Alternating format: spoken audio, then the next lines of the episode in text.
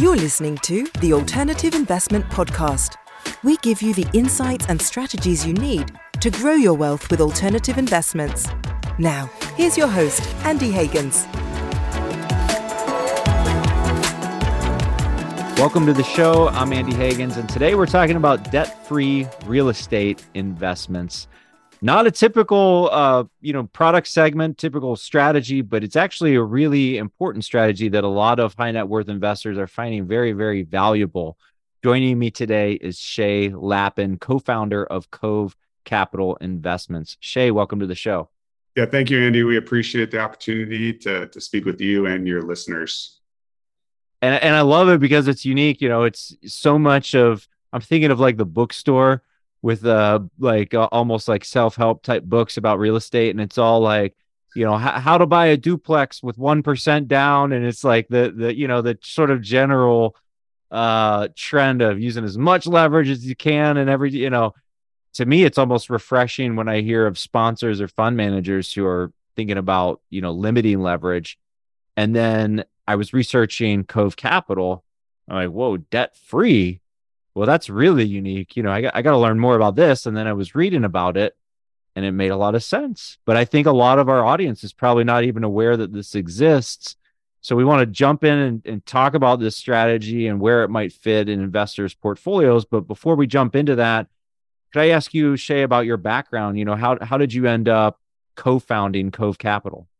Yeah, so I'll try to keep this uh, within uh, reason, but you know, it stretches all the way back just to me getting in real estate. I'd say is kind of how this started, and I'll tie that in in a second. But I came from I I played water polo at a pretty high level. Uh, I went to the Olympics for that sport, um, and most people haven't heard of water polo, and you definitely don't make any money playing water polo.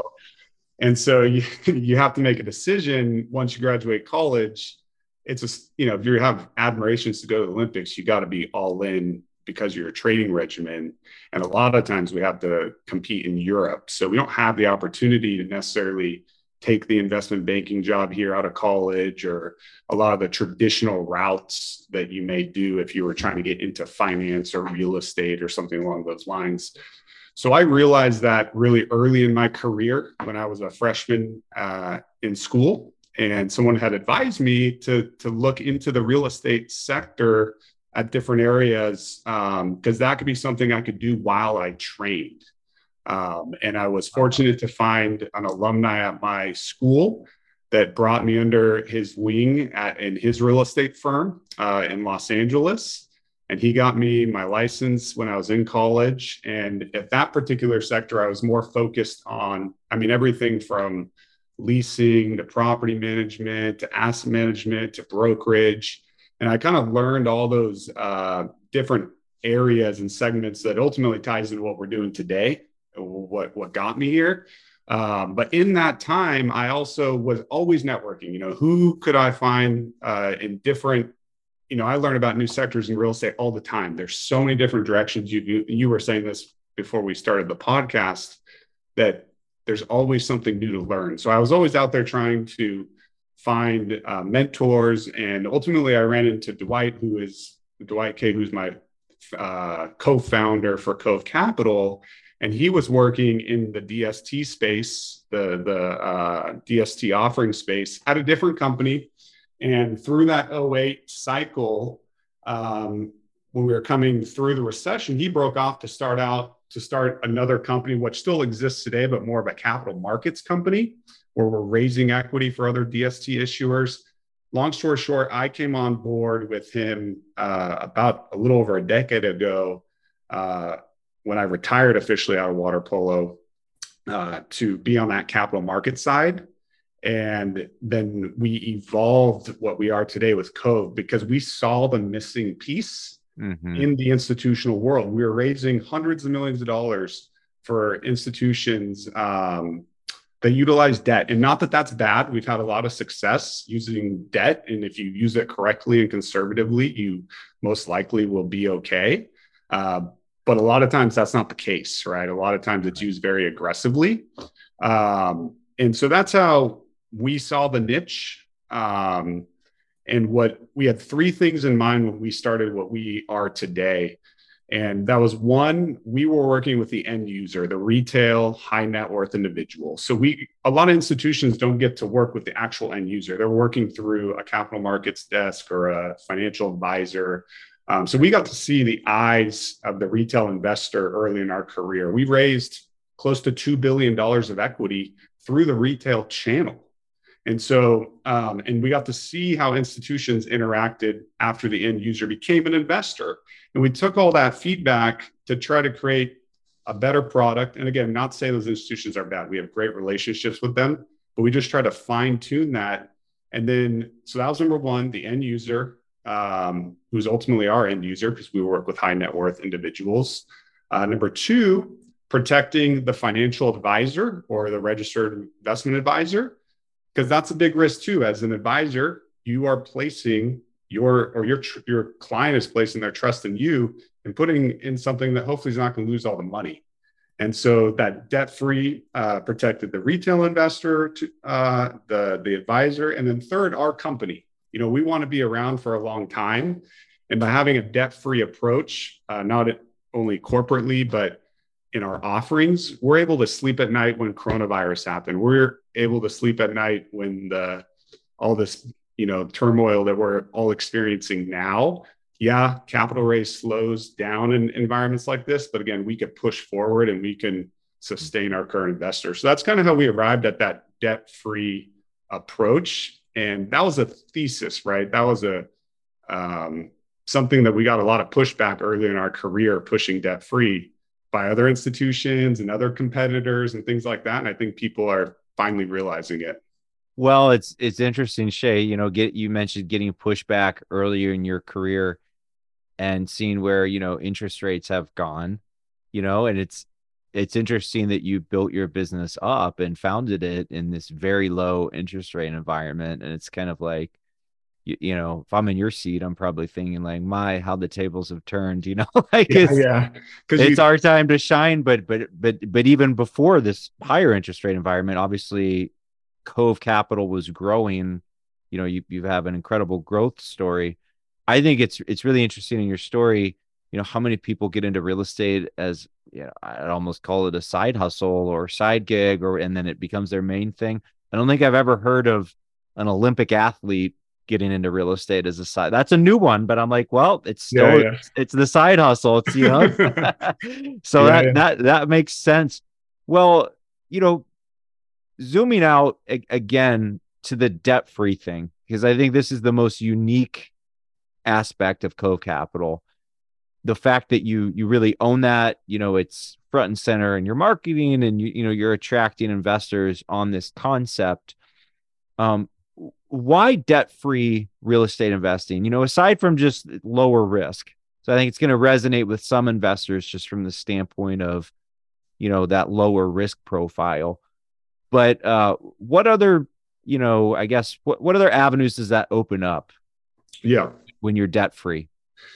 Yeah, so you take away the obvious uh, mitigating risk by being debt free, but then it also gives you a lot of flexibility. There's about half of the equation that is we don't have the catastrophic loss. Now, I'm not saying there's not risk on a real estate. We have cash flow risk. You know, if a tenant goes bankrupt or doesn't pay their rent or we get affected from eviction moratoriums, that's uncontrollables. We can't control. But what we can control is we don't have that loan pressure, right? The loan modifications, the workouts, all of that.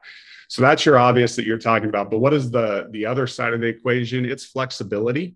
Um, we've been able to exit deals in opportune times when we were planning on maybe holding the deal for five years and an off the market offer came to the table in year two or three. And if we had a loan, the defeasance or prepay or whatever may be in that loan structure, we may not have been able to take that exit. Um, on the flip side, too, we've had situations where we evaluate our portfolio and we go, you know what, we could get out of this deal today uh, with a good, decent IRR for investors, but we're seeing a change in the market. You know, a big employer left, um, or you know, something's changing in that region where get out today. But again, if we had a loan, we wouldn't be able to do that without taking a big hit from from uh, the defeasance or the prepay. Um, so the flexibility uh, there, the flexibility in changing um, pivoting business plans, uh, flexibility in pivoting an asset. A lot of people don't realize once you're in a certain um, loan structure, it's not like the mom and pop loan, you know, that we go get me or you get from the bank. You have to ask a lot of permission to do certain things. You have to ask permission to restructure leases. You know, even if you're extending the lease and it all is going to be good, you still have to go through that red tape. And I've seen stories with other institutions where they're going down that road and the bank is being slow for whatever reason or asking additional questions that's red tape and they miss that lease extension that tenant ends up getting you know a better offer down the road. Um, so it gives us uh, uh, a lot of flexibility. I think that flexibility is going to be to our advantage in today's market because we're starting to see exposure and people having to fire sell assets. There's certain asset classes that are very much not financeable. So it takes out a lot of buyers. And so we can get into that potential low hanging fruit, get in there and reposition the asset and then, you know, cash flow and wait for the opportune time when lending comes back in the favor. Um, so risk mitigation and flexibility, I think, are two biggest components in that debt free approach.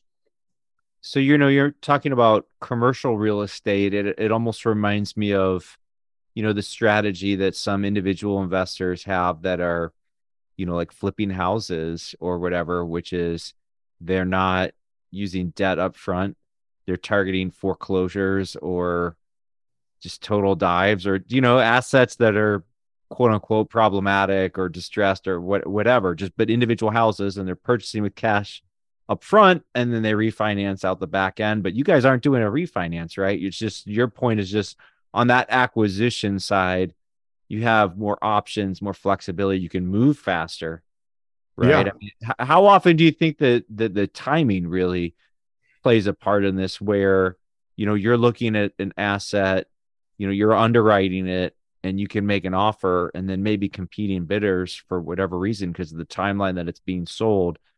You know, do you see that some of the the other parties bidding on assets can't get financing together in time? Like, does the timing play any part in this? I think that gave us a big advantage in the previous two years, you know, where financing was readily available. So you had way more buyers out in the market.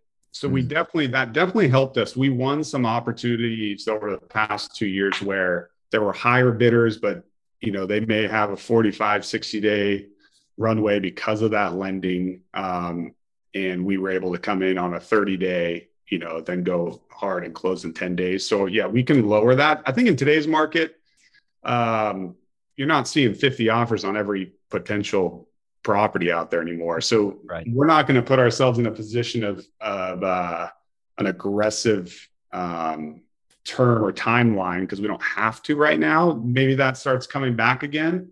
Um, I also think a lot of people, and we're going to see this more, a lot of people don't realize there's people out there that are all cash buyers, right? With like, especially in this home purchasing, we're not in that arena, but that you were mentioning. But uh, you have to realize how are they buying all cash? They probably have a bridge line of credit, or they probably have a bunch of investors and their capital stacks up to here.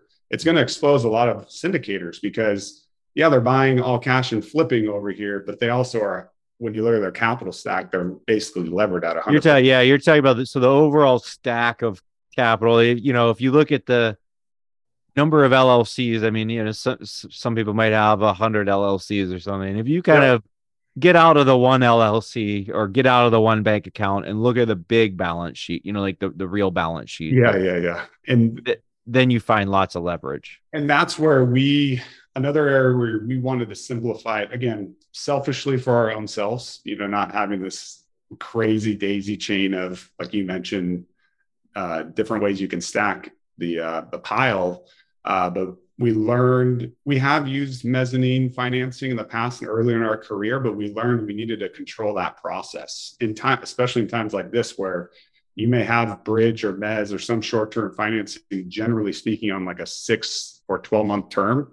What if you can't raise the equity in that amount of time and that that's coming due? And now that you're in the hands of some mezz or floating rate situation, which is what you're reading in the headlines now, um, we structured our own fund to be able to utilize our own internal uh, we call it an acquisition fund so we raise that capital and that's what we use when we need to to uh, float an acquisition. So we control that process, right? We're not right. So, so basically, conceptually, you're telling me you have like an internal bank, essentially. Correct. That... Yeah, okay. yeah, correct. Our own line of credit, basically, that we control, right? Hmm. Um, and we pay our investors well on that, a fixed fixed rate of return, and and it works really well because remember the assets we're buying. We're not into. I know we haven't gotten into this, but we're not into currently flipping or or development. Everything we buy is a cash flowing asset today. And as long as that tenant doesn't go out of business, which again, we're trying to target investment grade type tenants, but we have cash coming in the door day one we close. So if we're floating the property until we go out and raise the equity, we are able to pay that rent to our acquisition fund, right? So we're not getting ourselves way in a hole. Um, so it's, it's a unique structure that we found. And again, we learned all that. Both my partner and I came out of the 08 scenario. And I know it's different fundamental issues today versus the 08 in a lot of respect, but there are similarities of lessons to be learned through that that we saw. Totally. Um, now, in your literature, you know, one aspect that I thought was interesting was the angle on UBTI right? Where um, real estate funds that invest in assets with debt produce UBTI because they're financed with, you know, equity as well as debt. And then because of that, you know, some of these funds are not eligible for IRAs or 401ks. So could you talk about that? You know, that's actually that's not something that I'm super familiar with. I mean, I generally I use my IRA or 401k, you know, those sorts of accounts for kind of the boring stuff. And I, you know, I, have you know private investments outside of those um, is is is a significant part of your capital base investing through you know these these kind of retirement accounts so i'll i'll admit that came out of uh, that was not our strategy you know i'm not a specialist in that that world either. A lot of to be honest with you a lot of our equity has just been from pure cash investments uh, you know people are liquid and our demographic is very very liquid over the past decade. Um, and then also the 1031 side of things. With that said we naturally stumbled upon that yeah. oh we structure our stuff debt free and certain retirement accounts it works a lot better that way. Yeah. uh, i think it's something that will grow substantially in the coming decade and we've hired people to focus on that and uh, but it hasn't been our source of equity. It hasn't gotten us to where we are today. It just happened to okay so that's interesting. Oh, to me yeah, you know because yeah. when i read that you know i thought well that is an interesting hook. Maybe that's a big it, driver here but it sounds like actually you know it is an interesting hook and it is a driver for some but it sounds like that's not the big picture it's the not big the big not the big picture it doesn't mean it doesn't you you know it doesn't mean it doesn't benefit us in the future but um but yeah our traditional relationships have come from the 1031 side. We've got gained a lot of clientele on that side through the DST structure, which I know we haven't explained yet. Um, and then typically a high net worth individual is very, very liquid. Right. Well, so on that note, then, you know, most of your investors, you know, the, the, it, it kind of makes sense that with debt free and DST, to me, those two things in my mind at least, kind of naturally fit together in the sense that most DSTs are investing in pretty stable assets, you know, cash flowing, income producing assets. So just even the, the, kind of the risk profile of a DST, a good DST anyway, to me aligns pretty well with the debt free investing. But are there, you know, I guess I'd have to almost put on my academic hat as I consider this question. Are there certain strategies or types of assets that make more sense when you're not using debt in real estate investing versus uh, and conversely are there other types of assets or strategies you'd stay away from because you'd say you know with that strategy you'd really want you know to use debt so i would say if you had to use debt, you typically, I would think, are more safe in the multifamily or multi-tenant world, but more so multifamily or self-storage because if you're in an institutional asset and you have 50 to 300 doors, you know, you're not in theory, you're not ha- not everyone's not going to pay their rent in the same month or two, right? Right, right. Where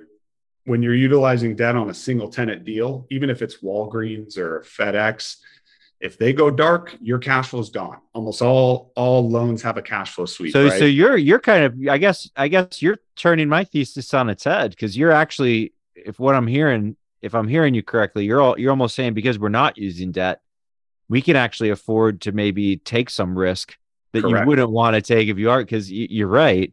You know, if you're using debt, if I'm financing an asset at 75% LTV or something, absolutely. I want it to be self storage yeah, or industrial or multifamily, you know, class B multifamily or whatever. And, you know, even that's not perfectly safe, but those, those are relatively safe with all those tenants. But you're talking about, you know, that triple net Walgreens or triple net this or triple net that. If you lose that tenant and you have a note, you know, a debt payment every month, it's not going to take very long until you're in, in serious trouble. Whereas if it's debt free, it's still not going to be pleasant, right? It still wouldn't be pleasant to hold on to like a triple net asset or whatever for six, nine, 12 months to find a new tenant. But the point is, is that you could, I wouldn't wipe you out. And it's probably, you know, a desirable lot of land if you bought it Yeah. in the first place, right? just need that staying power. And I I have a uh, a a uh, thesis that I don't know if it'll be true, but you know the triple net world is something you know you have a demographic. We're kind of running into the 1031 side of the world right now, or your your typical real estate owner, but um, people want to be passive, right? You have a demographic, the baby boomers, very large population.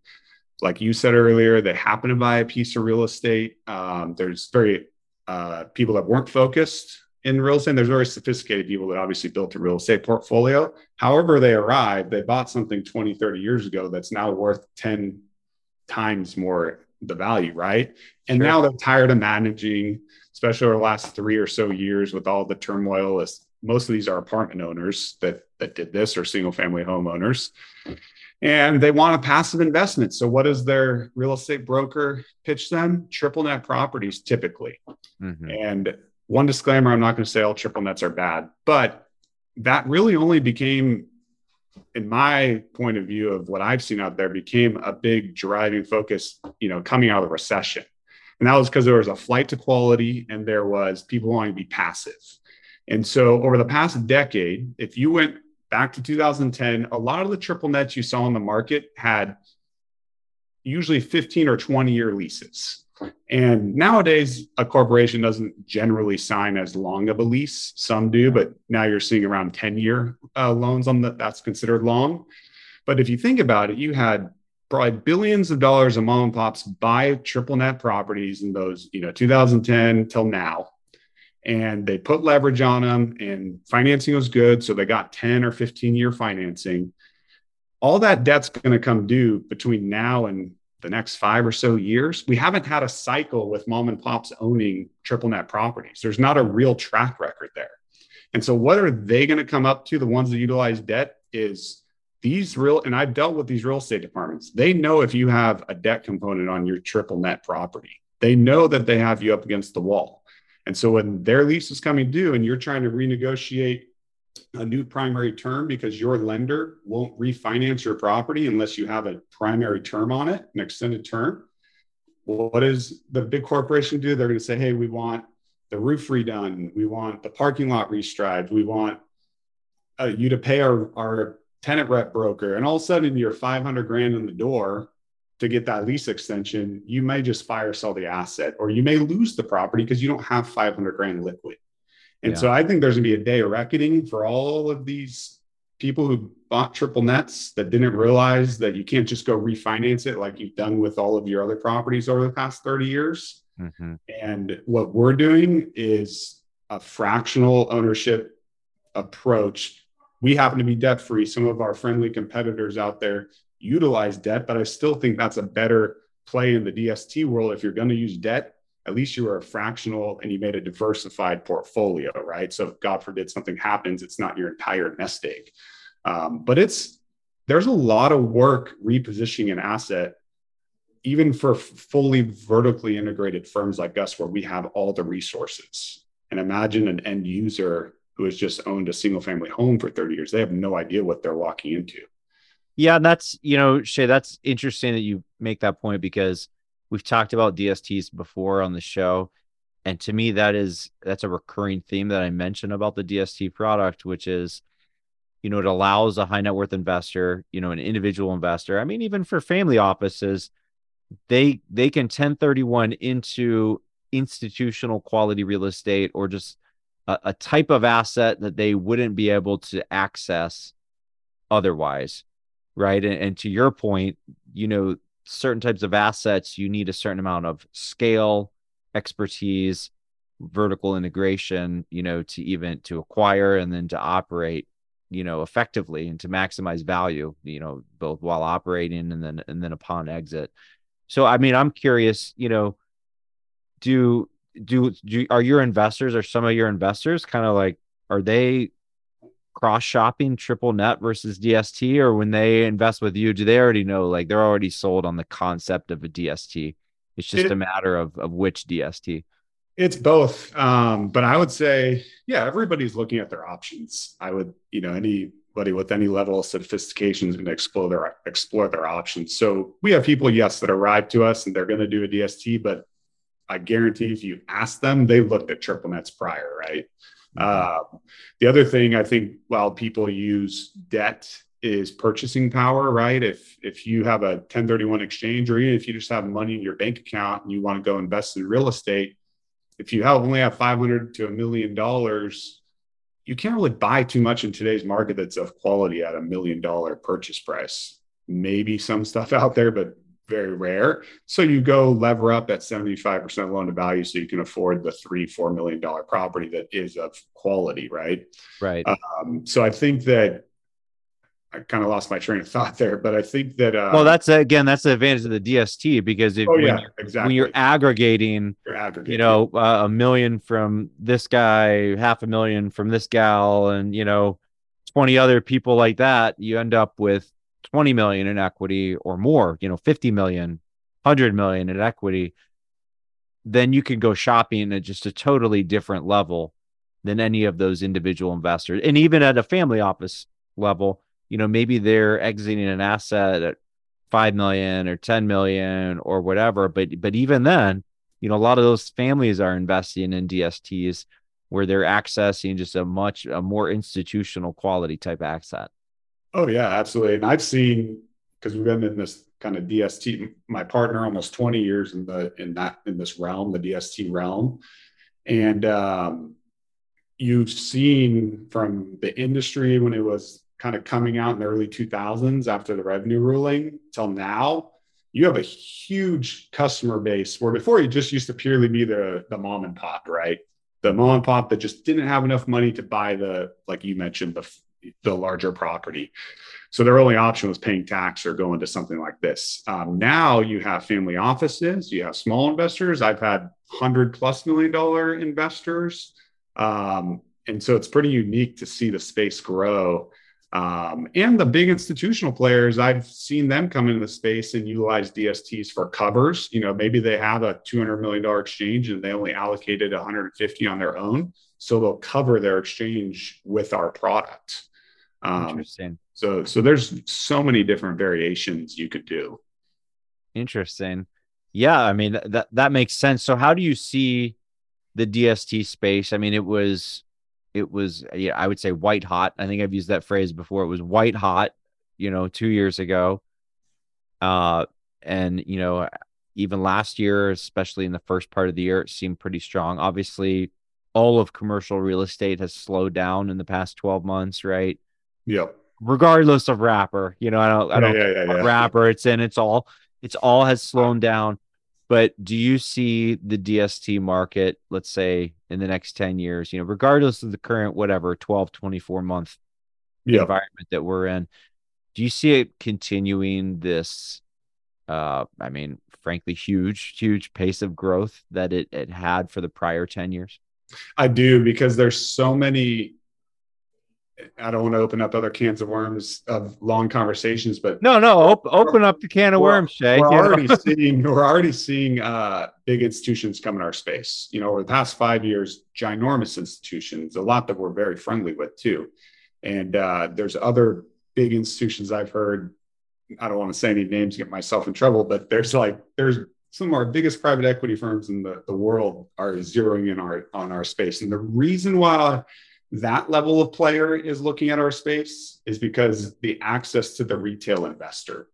Um, historically, their rate, I guess their end user through a pension fund or something is, or a sovereign wealth fund might be a retail investor, but that's a whole different capital raising machine Right. that they have. And the retail investor is a whole nother half that they've never tapped into the direct through just the, the FA or the advisor channel. And what do the big institutions want to do? They want to raise money for their REITs, right? Um, and their big funds. And with the DST structure, um, it's something we do too. And um, God willing, we'll be right up there with them in 20 years from now. But you can transition a DST um, tax deferred into a REIT through that 721 exchange or the UPREIT vehicle. And so, so you're they're to- they're they're basically viewing the DST as almost like it could be a feeder pool with UPREITs exactly. into their okay. So interesting. So And and the With- only thing I would say about that to advisors is, and it's part of our strategy too. You know, we will utilize it. There's there's benefit to a 721, especially in the not even getting into the tax stuff and estate planning, but in the asset classes. You know, again, we deal with triple nets for a, a large portion of our portfolio, and a lot of institutions do. And if you have a 10 year lease, you're always going to have a day of reckoning. A 50 50 chance are they going to extend that lease 10 years from now, right? Because no one can predict uh, what a decade from now is for whatever that industry is. And so, if an investor can do an UPREIT in three to five years and bring that lease into the the REIT structure, the fund structure, and now it's amongst a hundred properties, and then that property doesn't resign, they don't lose their cash flow overnight, right? They become ultra diversified. And so there's some advantages to the 721. The only thing I would say is to educate the investor. I've seen a lot of investors go into certain programs where they didn't realize they were going to be forced into the 721, which basically cut off all their liquidity, right? Because if they, when it goes into 721, a lot of these are uh, at least up front non-traded REITs, right? So there's no, I mean, they say there's liquidity, but you read in the news when all of a sudden people want liquidity, they shut down liquidity, right? yep. And so they're very, I think that whole transition could be considered even more illiquid than the DST being illiquid, right? Um, and so you just want to, as an advisor and even as an investor, understand that if you're going to that 721, that is it a forced situation or some issuers will give you a option? Hey come up in here. Maybe they give you a sweetheart deal to come up because they want to get you you know in there. Or do you just want to go do the traditional 1031 exchange? And there's pros and cons to both. There I, I wouldn't say one is way worse the other. It's just understanding it. Yeah, that's a great point, especially because, you know, the from what I understand at least, when you do the 721 exchange through the UPREIT, you end up in the REIT. That's essentially the the terminal event, the terminal tax advantaged event. In other words, if you could because if you recycle it into a DST, I can go from DST1 to DST2 to DST3. I can swap till I drop. But once I'm in the REIT, I'm basically stuck into, you know, I'm stuck in the REIT till I liquidate, and then that's actually going to be a taxable event. Um, It, it will. Now, you can go DST to DST to DST. You could also go DST. Oh, now I want to own my own property, right? You're not stuck Sure. in DST land. The 721 currently, um, always talk with your CPA tax. I don't know how everyone individually does their estate planning, but currently, from a high level, you do get a step up in basis in the 721 structure as well, still. okay. Um, so you do, it does work. And, and that's why some people are like, you know what, I'm just going to be in this passive real estate game anyways. I don't want to have to every five to seven years do DST to DST to DST. I just want to get up in that 721 vehicle and live my life, right? I'm retired. That's where there's the potential pro of that structure. Absolutely. but it's so- per- perpetual. But sophisticated investors, like I said, there's been a whole new population that has come in where they're coming to us not because they want to be passive investors. They're coming to us to cover their exchange. They're coming to us because they can't find a, a replacement property and they don't want to pay taxes. Mhm. They still may want control in the future, right? So that investor may not want to get stuck in the 721 uh, story. Totally. Totally. Okay. Well, as long as we're talking about DSTs, you know, and you mentioned where you see a lot of the growth coming from with these larger alternative asset managers who are looking at DSTs, you know, probably moving into that market, maybe with, you know, UPREIT type products. Um, where do you see the growth in terms of sectors, you know, or or even within your own company, you know, what what sectors, what types of assets do you think you know you'll see a lot of the growth in in the next five to ten years? What what sectors interest you the most? So a large amount of our portfolio is anchored in the more traditional long-term lease net lease structure. We have a lot of industrial like fedex distribution logistical facilities for a handful of different corporations. Um, we have retail. We're a little more picky on the retail right? Want to be careful um, with retail. Uh, just with the internet world of today that we're all aware of. Um, I think going forward, we are zeroing in on low hanging fruit, and that can be retail, right? Because lenders are afraid, and specifically shopping centers.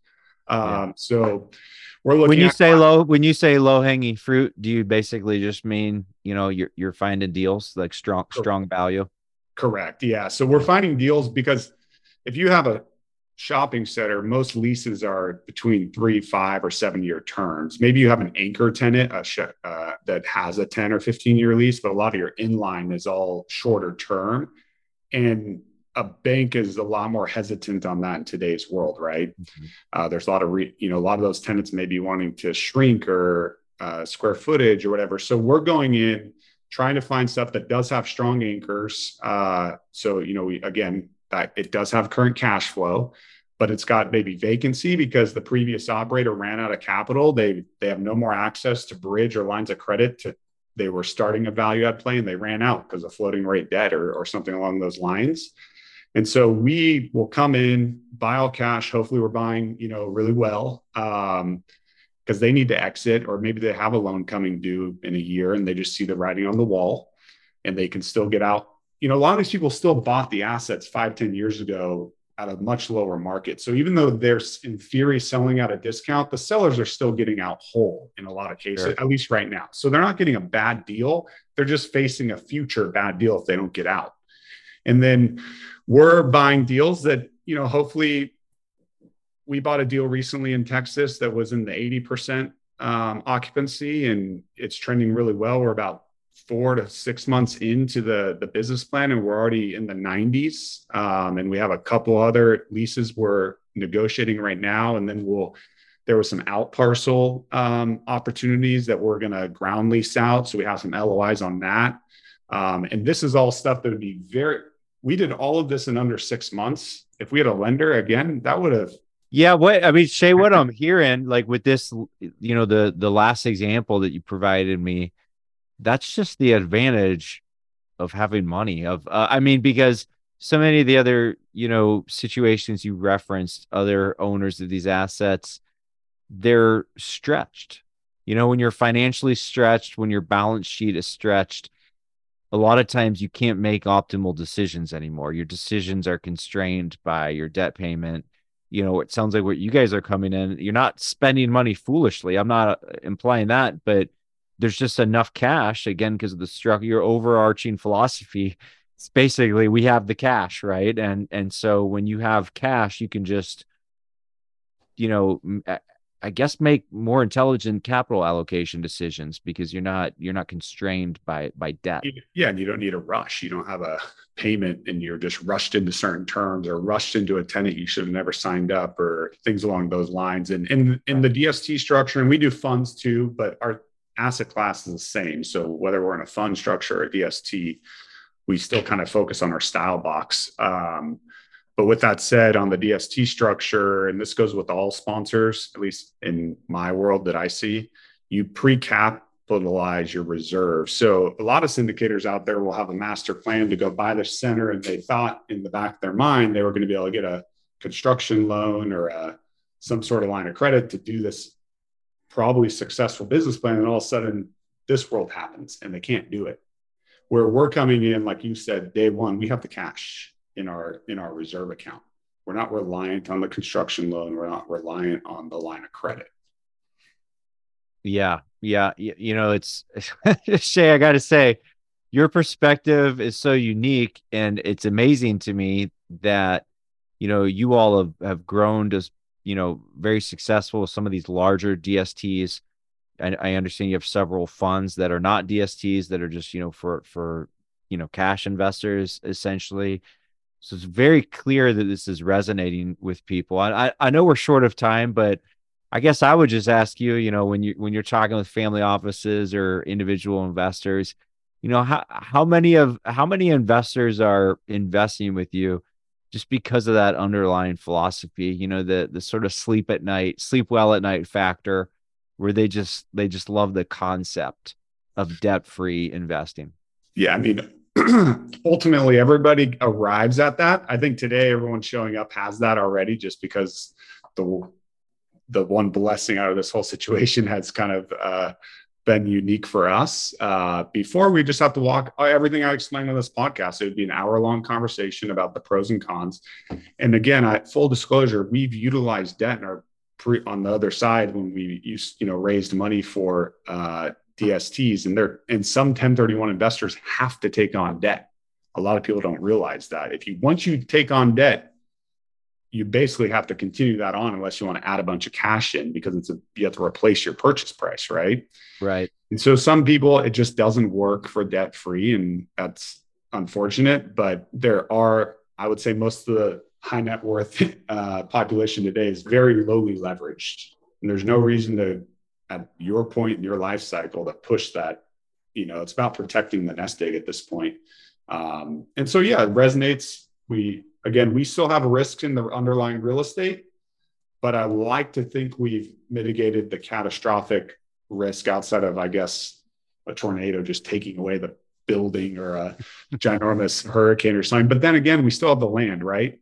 We could yeah. still pivot, you know, and uh, and and try to fix that situation. Yeah, it's it's very interesting, you know, that that emphasis on capital preservation. We have an upcoming investor show here. I believe it's on May 4th, and we're doing a whole panel on capital preservation because I, I think you're exactly right. You know, most high net worth investors, as you transition to very high net worth, ultra high net worth, family office level, uh, the emphasis becomes more on capital preservation. You know, we I always say protect and grow your wealth. You know, that's yeah. but I think the emphasis can begin to shift towards protect because you can always grow it, but you can't grow what doesn't exist, right? Yeah, so I, yeah, I, I, I, I can see why that resonates with so many high net worth investors. That being said, where can our audience of high net worth investors go to learn more about Cove Capital Investments? Yeah, so you know, our website is pretty simple. It's just covecapitalinvestments.com. Um, on there, you'll find our contact information. I'm always happy to jump on phone calls. We have a great team um, and we're fully integrated from in house accounting to legal to asset management. So we're all available and, and an additional resource for the advisor and for the investor. Love it. And I'll be sure to link to that in our show notes as always. Chay, thanks again for joining the show today. Yeah, I really appreciate you giving me time and have, have a great rest of your week here. That's it for today's show. If you enjoyed this episode, please consider leaving us a rating and review to help spread the word to other investors. And we'll be back soon with another episode.